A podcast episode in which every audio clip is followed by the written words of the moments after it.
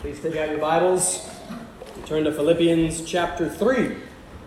We're finally moving on from chapter 2, page 982.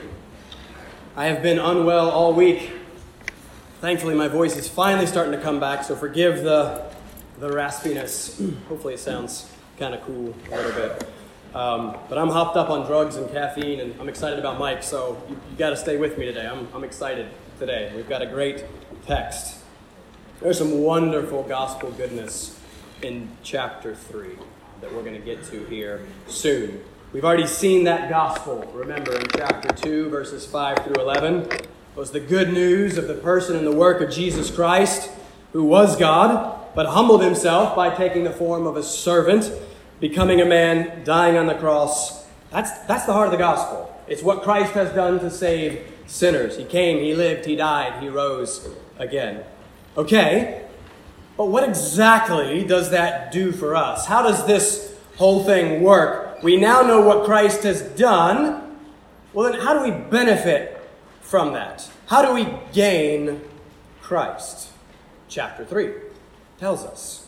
There's great stuff here. We're going to be in this chapter for a number of weeks. Peek ahead to verse 8 in chapter 3. Here's probably the main idea that we're driving towards. Paul has already said that to live is Christ and to die is gain. How is that possible? Verse 8 Indeed, I count everything as loss because of the surpassing worth of knowing Christ Jesus, my Lord. That's the nature of the Christian life. We've spent the last two weeks looking at the central role that service and sacrifice play in the Christian life. But all of that is dependent upon this. We willingly serve, we gladly sacrifice because of the surpassing worth of knowing Christ. All of us are constantly assessing and judging value. We live our lives and make our decisions based upon what we most value at the time. And we are willing to give up less valuable things to gain more valuable things. So for Paul, and for every Christian after him, Christ is what we most value. And that then shapes and governs our entire lives. And so Paul will go on to say that he's willing to suffer the loss of all other things that he may gain Christ and be found in him. Everything else pales in comparison to Christ. Everything else is of less value. Therefore, he's willing to give up everything lesser to gain that which is greater. Christ, the most valuable thing. Right, that's the question then. If Christ is life, if Christ is the most valuable thing, how do we get him? How do we then gain this most valuable thing? Look at verse 9. Paul's so good. He's such a good writer.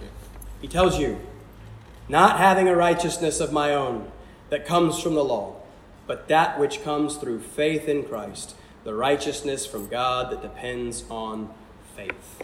That's how we gain Christ. That's how what Christ has done, chapter 2, verses 5 through 11, benefits us and becomes ours in chapter 3, only by faith. That's what Paul is now driving at in this entire chapter. That's where we're going, but we've got to get there. We've got to first look at the context into which Paul so wonderfully wrote this good news. We've got to start this morning with verse 1. And we're back in verse 1 in familiar Philippians territory. Verse 1, we're back to rejoice in the Lord.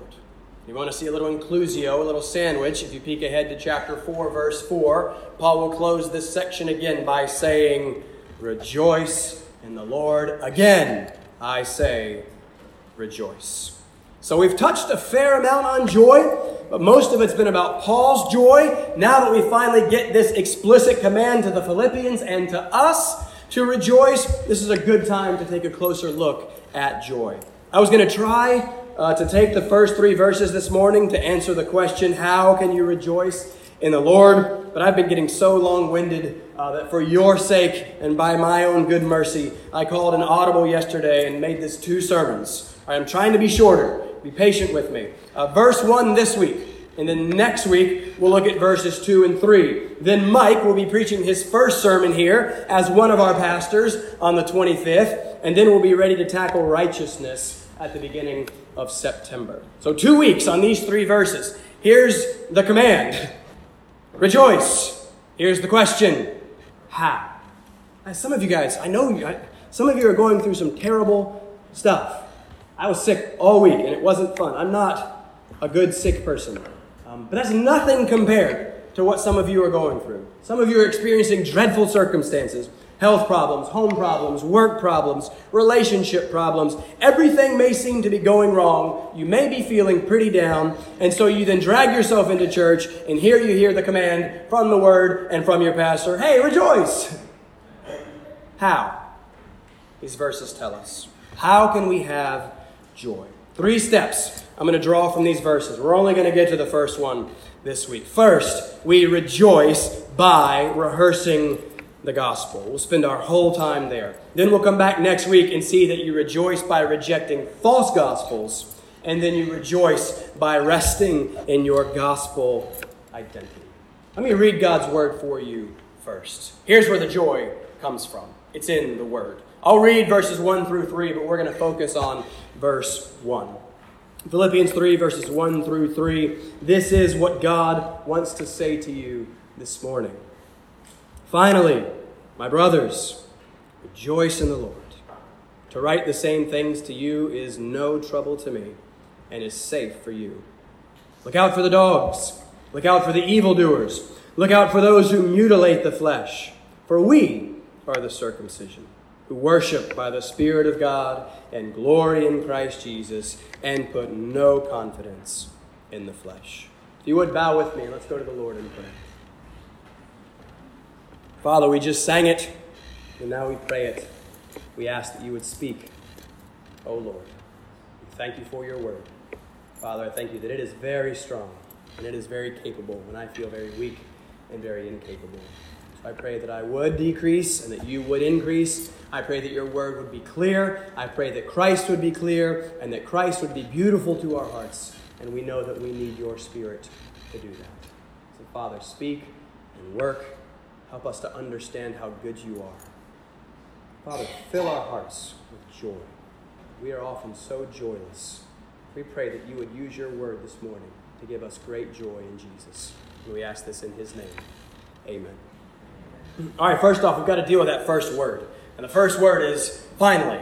Now, that seems a little strange because if you look ahead, it seems that we're only about halfway uh, through the book at this point. Now, if you listen to any amount of preaching in your life, including mine, this isn't that strange to you. We frequently say finally and then go on for like 25 more minutes, right? So maybe Paul's just doing that. Uh, I don't know. But some people really freak out about this and say, look, it can't be, it must be two different letters or this, that, or the other. No, it's, it's not. This isn't that big of a deal. The word in the Greek can just mean now, or it can mean as for the remaining things, or as for the rest of the things. All he's doing with his word is transitioning to a new topic, and he's summarizing what he has said and what he wants to say. And so he says, Brothers, now moving on to the next thing, the main thing, brothers, don't forget, rejoice. And you guys, don't forget your grammar. Grammar is important. Verbs have mood. Mood expresses how the word is intended to be used or understood. A verb in the indicative mood expresses fact, reality, the way things are. Indicative is the gospel mood. Uh, chapter 2, 5 through 11 is all indicative. It's all about Christ and what he has done. It is finished, it is accomplished fact. But the verb rejoice is in the imperative mood, which is the mood of command. If the verb is in the imperative, it expresses something that the speaker or writer desires now you to do or respond to. Paul desires you to do something. In fact, he commands you to do something here. He says, with full apostolic authority, he commands you under the inspiration of the Holy Spirit to rejoice, to be full of joy. And that brings us to what we've seen as one of the main themes of the book. It's often said that joy is the main theme of the book, but we've tried to make the case that the main theme is Jesus Christ. Remember, the Christ hymn is chapter 2, verses 5 through 11. That's the heart and soul of the letter around which everything else revolves and radiates from. That's what we just saw in 3 8. Paul's driving passion is to know Christ Jesus. But this gospel that is Christ is such good news that it cannot but help to have an impact. And that effect is joy. So we've titled this whole series through this book, Gospel Generated Joy. It's not just joy, it's gospel generated joy. We are talking about joy, but ultimately we're talking about the source of that joy, which is the gospel. A gospel that, when known, loved, and lived, will produce joy. And so, Paul, after rehearsing that gospel in verses 5 through 11, now commands the Philippians to respond appropriately, and that response is rejoice. Have joy. What is joy? Let's review a little bit of Greek. I've done this a few times, but it's really important to help us understand what joy actually is and what it's actually not. 16 times Paul uses some form of this word joy in this short letter. The Greek word for joy is, does anybody remember? Chara. It's chara is joy, which is really, really significant if we remember that the Greek word for grace is, anyone? Charis. Good. Chara. Charis. You can't miss, right? How similar they sound. It's the same root. Charis is grace. That is unearned, unmerited favor. I heard it put this way uh, this week in a way I'd never heard before, but I liked it. Grace is not just unmerited favor. Grace is demerited favor. It's not just that we don't deserve it, it's actually that we deserve the exact opposite of it. It's God giving to us good when we actually deserve bad. And if charis is grace, if it is God being good to us when we deserve the opposite, then chara must be joy because of that grace. Joy is gladness because of grace. Joy equals glad for grace. God has been eternally gracious and good to us in Jesus Christ, and therefore we are then. We are content. We are convinced, as we will sing at the end, that all is well. So that's how I've defined joy. It is a deep down, settled conviction that all is well. Even when everything around you, even when circumstances may be far from well. That's joy. That's why we've kind of introduced this song we're going to sing at the end as sort of our Philippians theme song. All is well, all will be well, all must be well. That's joy. The settled conviction that in Christ all is well, and then the gladness that results from that conviction. And since it is from the gospel that grace comes, from Christ, we first need to understand that that makes this joy something entirely different from what the world means by joy and what the world experiences as joy. Notice the qualification that Paul gives. He doesn't just say rejoice, he says rejoice in the Lord. So he explicitly roots this joy in Jesus. He's not leaving us to figure things out or to try to come up with where this joy comes from. He is telling us the only place that this kind of joy is to be found, and that is in Jesus. In Christ alone, my hope is found. We sing, same thing, in Christ alone, my joy is found. And this is really, really important for us to get. Notice related to this also who he is talking to, who the command is specifically directed toward. He says, finally, brothers. We saw last week in 225, Paul referred to Epaphroditus as his brother. He said it back in chapter 1, verse 12. I want you to know, brothers. Which again, here is not a term of exclusivity, but inclusivity, because it includes sisters. Brothers includes sisters. It's a term referring to men and women in Christ. The point he is making is that 1 1, those who are saints, those who are saved and set apart are also then adopted into the family of God. Men and women, Jew and Gentile, rich and poor, all of them. Regardless of any of the identity markers that our culture so loves to emphasize and use as tools of separation or classification of either power or oppression, Paul says none of those things have any merit in the kingdom. None of those things have any merit in the family of God. We are all of us, those of us saved by the grace of God. We are one. We are brothers and sisters in Christ. That's our identity. That's how we identify ourselves. So, brothers is a term of inclusivity in that it includes the ladies, but it also is a term of exclusivity in that it, include, it excludes everyone who is not in Christ. Everyone who has not repented and believed in Jesus Christ for the forgiveness of their sins. Which means that when Paul writes and commands joy, and he directs it only to brothers, to those who are in Christ, only to the children of God. That then means, I think, that only Christians can actually have and experience this joy. True, biblical, gospel joy. There is no true joy outside of the family of God. There is no, no possibility for true joy outside of Jesus. Non Christians cannot have the joy that we can have because it is only in the Lord. This is only for those who have been redeemed and adopted. Supernatural joy can only be experienced by those who have been supernaturally born. Rejoice requires rebirth. So, the first question you need to be asking yourself this morning is Am I born again? Some of you are visiting. Some of you are uh, with us, or you're not yet Christians. And yes, you do need to be joyful. It's a command. But what you first need to see and understand is that to be joyful, you first need Jesus. You are a sinner, and that sin separates you from the God who is the only source of joy.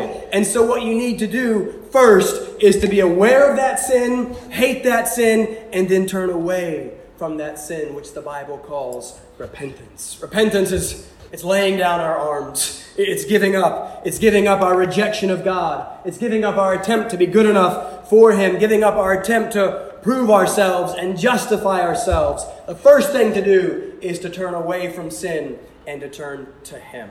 Repent away from sin and believe. Faith in Him. The joy results from that.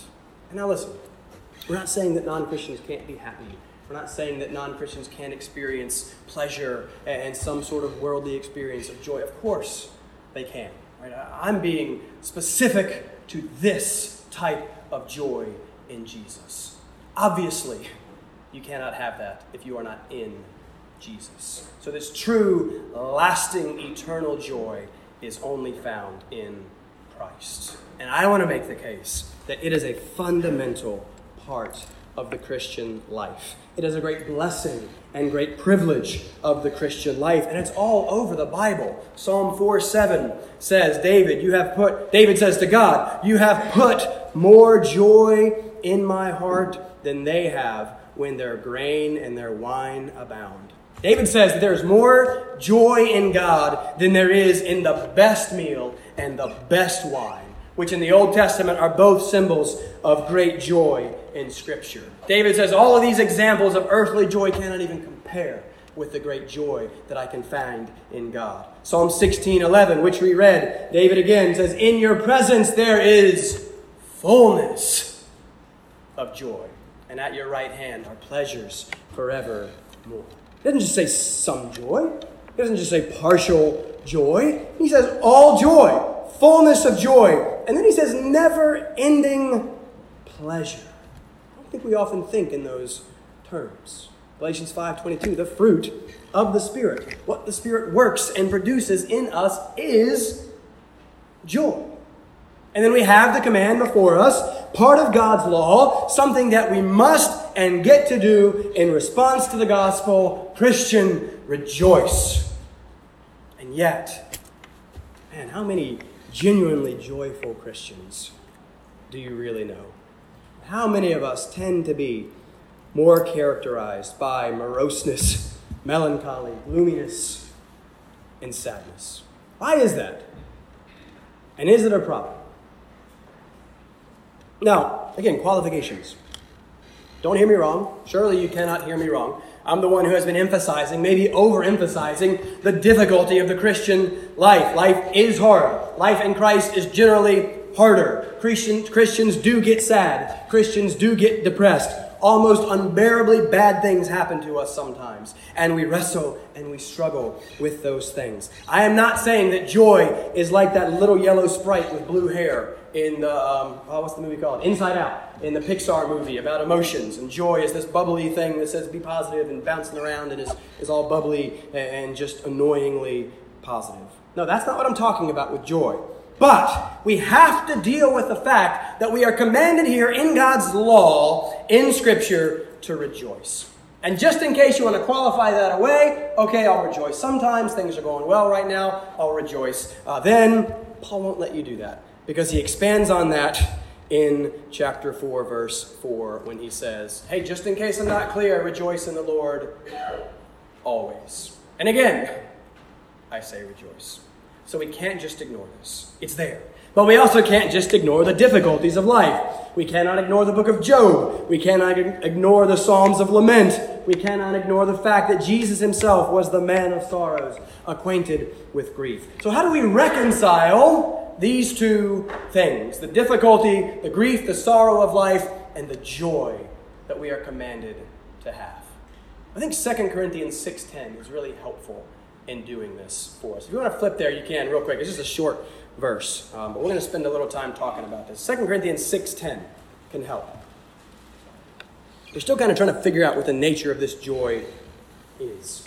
In 2 Corinthians 6, Paul is talking about how he doesn't want to put any obstacle in the way of the gospel, any obstacle in the way of others. And so he sets up this kind of these pairs to describe kind of the, the nature and his, his way of life. And one of those pairs is verse 10 of chapter 6, where he describes himself as sorrowful, yet always rejoicing.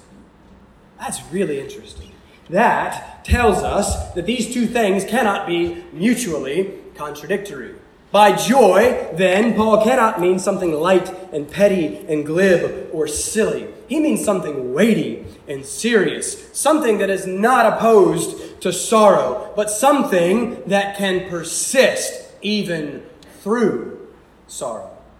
Yeah, that's why he can pin this letter about joy from prison, awaiting a sentence that may mean his death, and yet he can rejoice in the midst of suffering. The Philippians are suffering, yet he, com- he can command them to rejoice. So joy does not then and cannot then mean the absence of hardship and sorrow, but the ability, by the grace of God, to rejoice in the midst of it.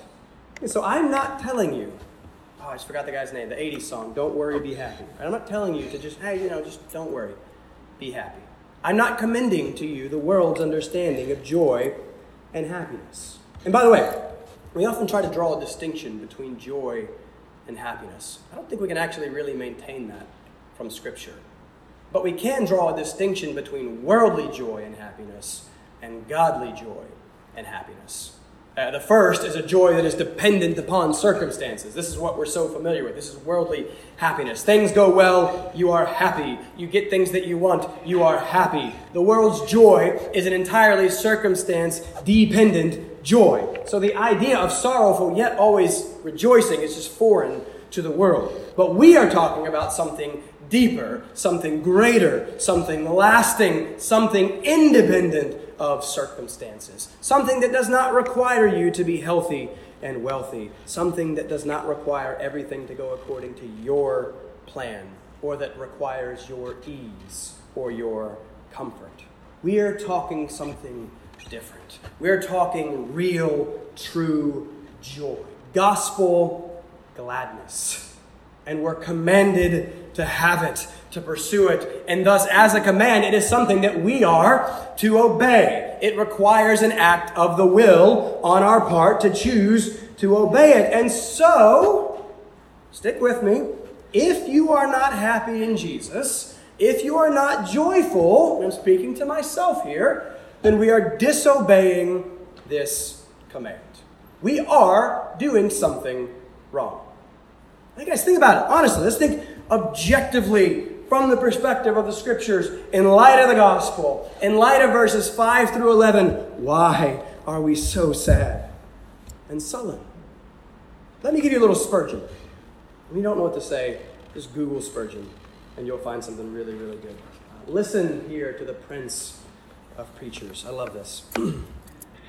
and Spurgeon was a man that suffered with deep depression his entire life. Go get the book called Spurgeon's Sorrows if you want to uh, study depression from the perspective of a pastor who really experienced it. But listen to what this uh, frequently depressed pastor says. He says, Beloved, if we are not happy, it is entirely our own fault. For there is plenty of reason for being happy. Come, Christian, why are you so cast down?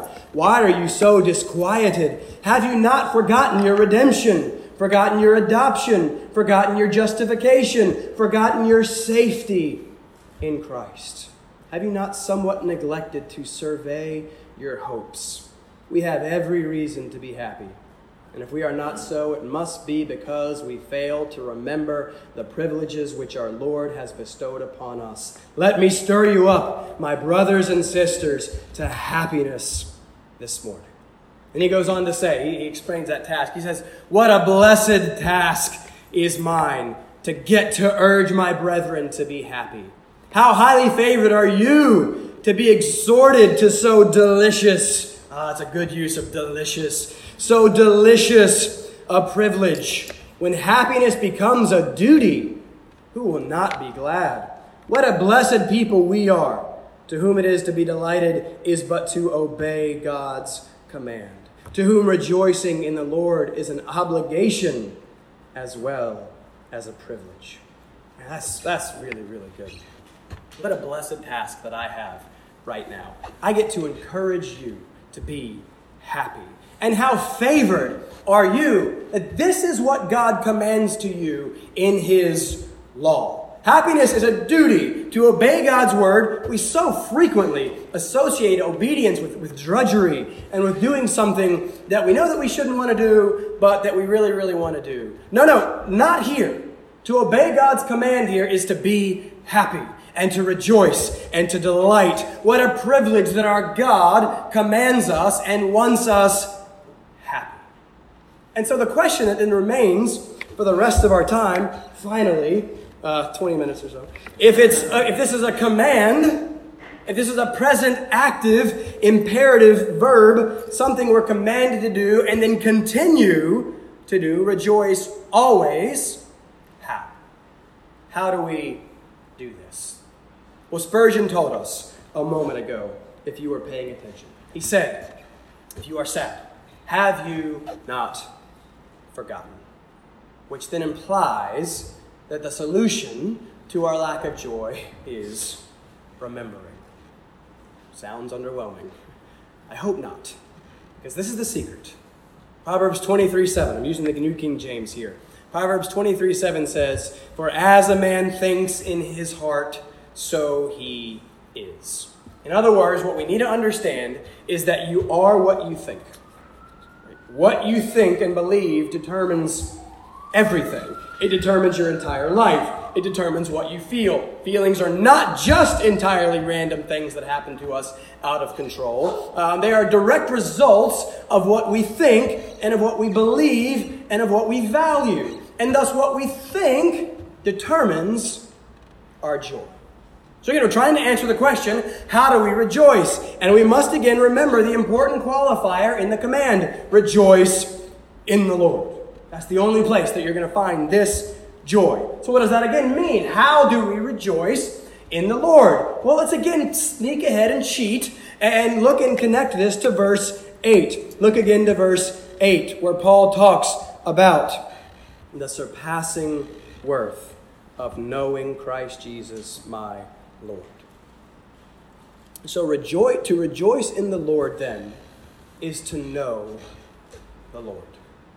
But still, we got to understand what it means to know the Lord. We need to draw a distinction between knowing about the Lord and knowing the Lord. Those are two different things. When Paul talks about his all surpassing desire to know the Lord, he means so much more than knowing some facts about Jesus. He means so much more than knowing that he was a Jewish rabbi who lived at the beginning of the first century, who traveled around and taught in Israel, who even performed some miracles. It means so much more than knowing and believing that he claimed to be God and that he was God. It's more than believing that he was crucified, died, and was buried. It's even more than believing that he rose again. Those are all facts, critically important facts, but just the facts, ma'am.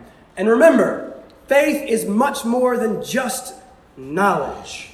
As James says in James 2:19, even the demons know all of that, and even the demons believe all of that, and they shudder. But they do not have true faith in the Lord. They do not know the Lord. So Paul here has to mean more than knowing about the Lord, and he does. When he says that he desires nothing more than to know the Lord, he means to savingly know the Lord. And that means not just to know about him, but to know him, which means to trust him and to treasure him and to love him and delight in him and take pleasure in him, to then worship him and live for him. That's what Paul means. That's what it means to know the Lord. Do you know him in this? Have you experienced some degree? And again, I'm not a naturally joyful person, so I'm not telling you you've got to have this certain personality type and just be bubbly and annoying and, and always positive. I'm saying, have you found joy, gospel gladness, contentment in Christ? Do you know, like Paul, and then live accordingly, that Christ is the most valuable and the most beautiful thing that there is in all of reality? Do you believe this and know this about Jesus? I've recommended to you before uh, J.I. Packer's classic work, Knowing God. I'm recommending it again. This book is largely kind of about uh, this. He does a good job of drawing this distinction and pointing out how we can move from merely knowing about God to intimately knowing God. So, what do we do? How do we turn knowledge about God to knowledge of God? Now, First and foremost, this is, of course, a work of the Holy Spirit as He opens eyes and changes hearts and changes minds. But we know that the Spirit works through means. And as we've seen in our study of sanctification, we are called to obey. We have a role to play. So, what do we do? I, mean, I think that Packer is absolutely correct when he puts it very simply and frankly like this. He says, We turn each truth that we learn about God into matter for meditation before God, leading to prayer and praise to God. One more time, don't miss this. We take truth that we learn about God into meditation before God, then in prayer and praise to God. He says that meditation is the answer. Amen and amen. Psalm 1 the opening of the whole 150 chapter book, the foundational introductory psalm, blessed, which by the way is just the Hebrew word for happy. So you could say happy or joyful is the man. That's what we all want. What is it that makes man blessed or joyful? His delight is in the law of the Lord. That's so strange to our ears, right? That sounds so. He delights in the law of the Lord. And then on his law, he meditates day and night. See, that's the secret. That's, that's the solution. It's so simple, yet we refuse to believe it. He says his pleasure, his delight is in God's law. And again, by God's law, we don't just mean the rules. It includes that because the rules are good, right? The law's good. But by God's law, he means simply God's word, God's uh, revelation of himself, meaning ultimately God, uh, our God who so graciously speaks. Our God who is triune, as we learned back in chapter 2, verse 6, which includes the Son, Jesus, who is God. And how is he first revealed to us? Back in John 1 1. He is the Word. He is the full and final revelation of who God is and what he is like. Jesus is God speaking to us and saying, Here is who I am, and here is what I am like. Look to Jesus. So, Psalm 1 is telling us that blessedness and happiness is found in finding pleasure and delight in God Himself as He speaks and reveals Himself in His Son through His Word. The verse goes on. It says it's on this law, this, this word that he meditates day and night. And again, that, according to Packer, is the key from moving to knowledge about to knowledge of. And this is what I think so many of us miss and could at least be a part of so many of our struggles with doubt and just our general gloominess. We know the Word is important. We know that the Word is the means of grace. It is the way that God speaks to us. It is the way that God works in the world. And we know that prayer is the way that we speak back to God. So we generally, if we're doing well, we try to read for a few minutes. We try to then pray for a few minutes. But then we get on with our day, and we pretty quickly cannot even remember what we read or even why we read, because it has so little impact on our actual lives. Why is that? It's because we've missed this. We've missed this critical intermediary step. It's not blessed is the man who reads the law for a few minutes in the morning and then gets on with his life. No, it says, Blessed is the man who meditates on his law day and night. Spurgeon said, Have you not forgotten? Implication, you need to remember. Solution, meditation. Yet not Eastern meditation, not sitting crisscross applesauce saying om. Meditation, not meditation as an emptying of your mind. No, biblical meditation is the exact opposite.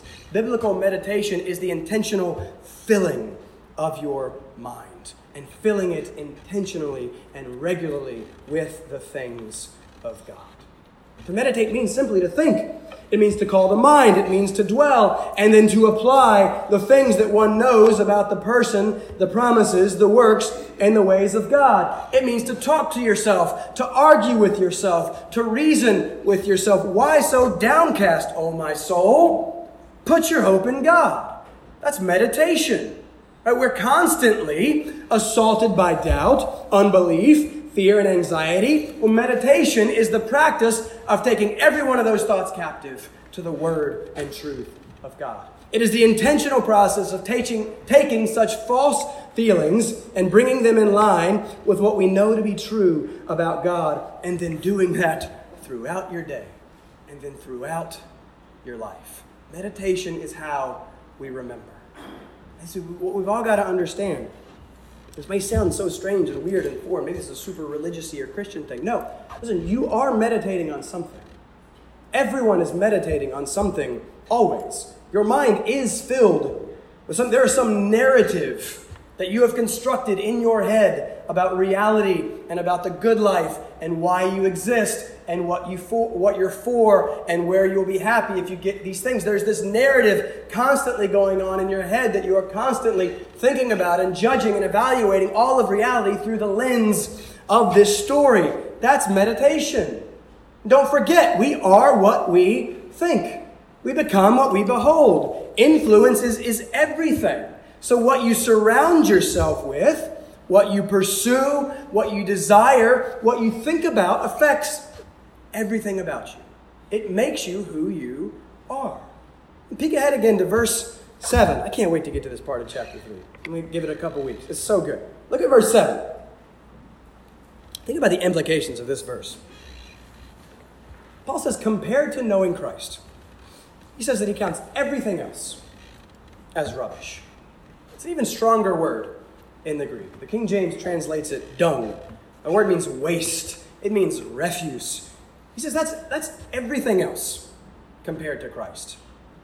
And put in those terms, doesn't that verse then make our obsession and focus on such things pretty absurd and disturbing?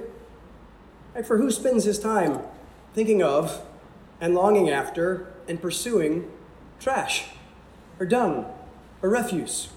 Who fills his mind with such things and then pursues? Those things? Nobody.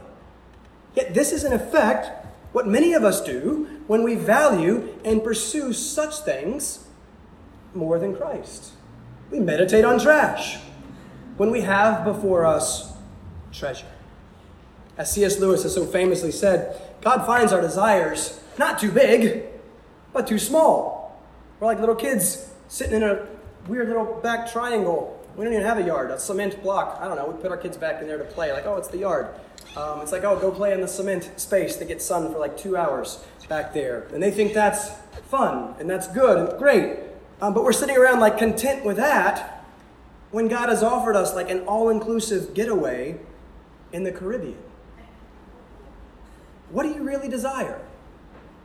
What is your heart set on? What are you filling your mind with?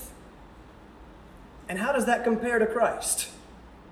The super simple secret to spiritual joy is to fill your mind with Christ. It is to meditate on Him. And so look back at the second part of verse 1. Here's why the sermon had to become uh, two sermons, because I'm just now getting back to the verse. He commands us to rejoice. And look at what Paul says there. Back to the verse. He says, To write the same things to you is no trouble to me and is safe for you.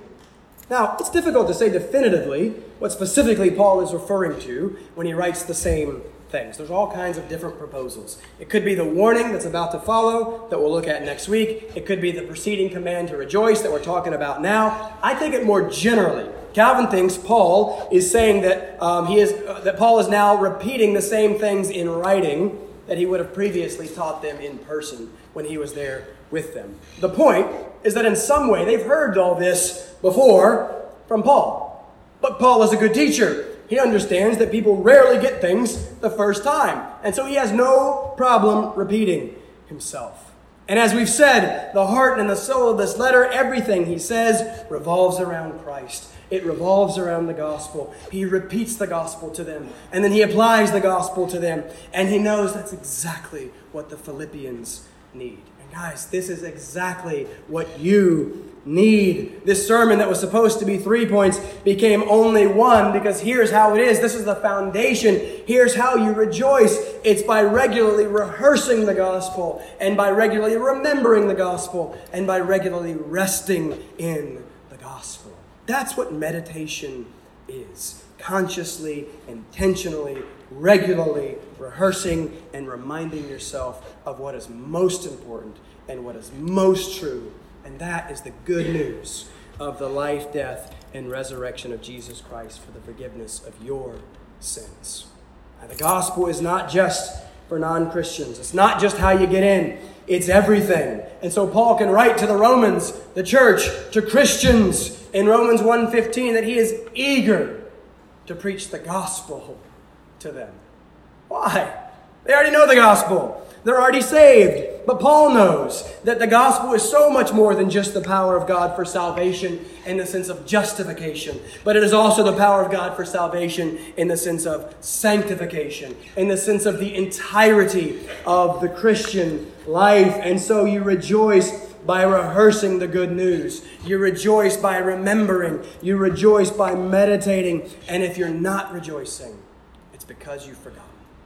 And so Paul and Spurgeon and I say to you, remember. Wrong thinking always results in a lack of joy. Always. So if you're struggling with joy, man, get busy. Figure it out. Examine it. Trace, trace it back. Has something changed recently? Are you believing something new that you didn't believe before? Have you discovered some new, fun, cool teaching or new thing that has grabbed hold of you? Is that something in line with the gospel? Have you been chasing after and investing in something apart from the gospel? Is there any way your lack of joy is connected back to that? You are what you think. So, brothers and sisters, fill your mind with the things of God. Meditate on the gospel. Look ahead to chapter 4, verse 8. Paul says, here's the same thing. Whatever is true, whatever is honorable, whatever is just, whatever is pure, whatever is lovely, whatever is commendable, if there is any excellence, if there is anything worthy of praise, think about those things. Think about how God, good God has been to you in Christ. Listen, I know that this is easier said than done. I am preaching to myself. But think with me. If we cannot do this together now, then you'll never do it on your own. Don't just listen to yourself. Talk to yourself. Challenge yourself. Why so much grief? Why so much sorrow? Do not forget who you are. You are a child of God. Do not forget who you were. You were an enemy of God.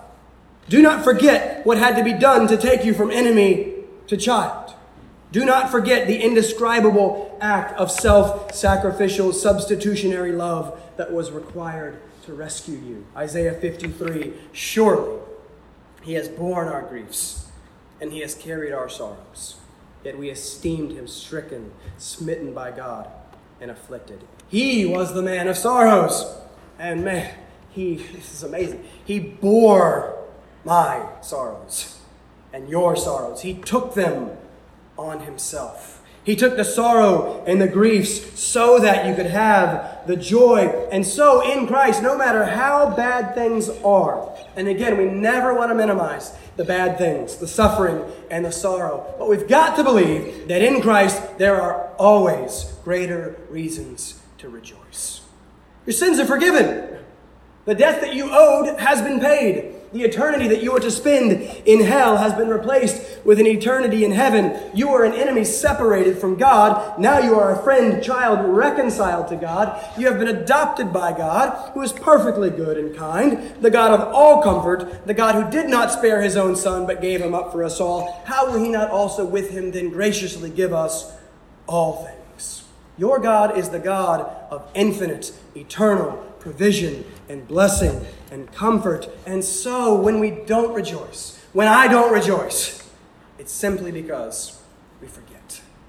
We refuse to believe all of these wonderful things that are true for us in Christ. We forget that knowing Christ is of surpassing worth. We forget that He's God, become man to die for us so that we could be with Him, and that He is the source of everything good, and we now have everything good, secured, untouchable by the things of this world. Nothing can separate us from His love.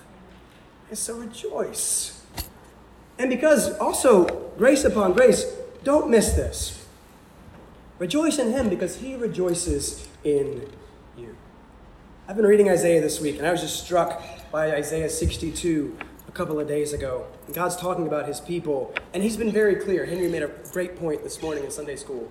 God doesn't, it's not like, hey, I love you so much, you're so valuable, let me set my love on you because you're so great and I'm so glad to have you. No, God has been ripping his people and laying out their sins um, before them. Um, but then in Isaiah 62, we, we've transitioned to the comfort part of the letter Comfort, comfort my people. And he says in Isaiah 62 4, he's encouraging them. He talks about our new name. He talks about us as a crown of beauty in his hand, and that we shall be called Hephzibah. That may not have the sweetest ring to our English ears, but it should, for it means my delight is in her. And then he says so very clearly, for the Lord delights in you. Verse 5, Christian says, Your God shall rejoice over you. Brothers and sisters in Christ, God Himself delights in you and finds joy in you. And do you know how encouraging and affirming it is to be reminded regularly that my wife delights and finds joy in me, even when she knows me far better than you do, and yet she still loves me? That's what keeps me going. But this, this is so much better than that. God delights and rejoices in me.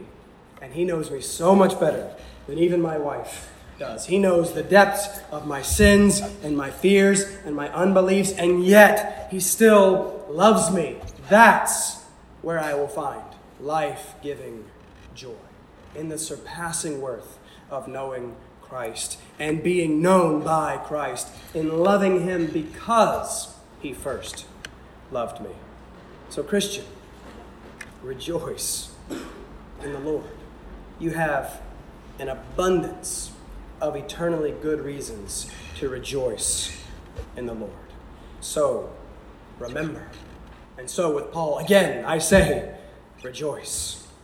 Rejoice in the Lord by remembering the Lord. Remember the Lord by meditating on the Lord. Rejoice by rehearsing the gospel of God's amazing grace towards you in Jesus Christ. If you would, bow with me. Let's close uh, with a word of prayer. Father, we do thank you for your goodness and for your grace. Father, we know all of these things are objectively true. We read in your word, and it is so clear how good you are to us in Christ. It is so clear that we have nothing over which to be sorrowful and nothing to complain about.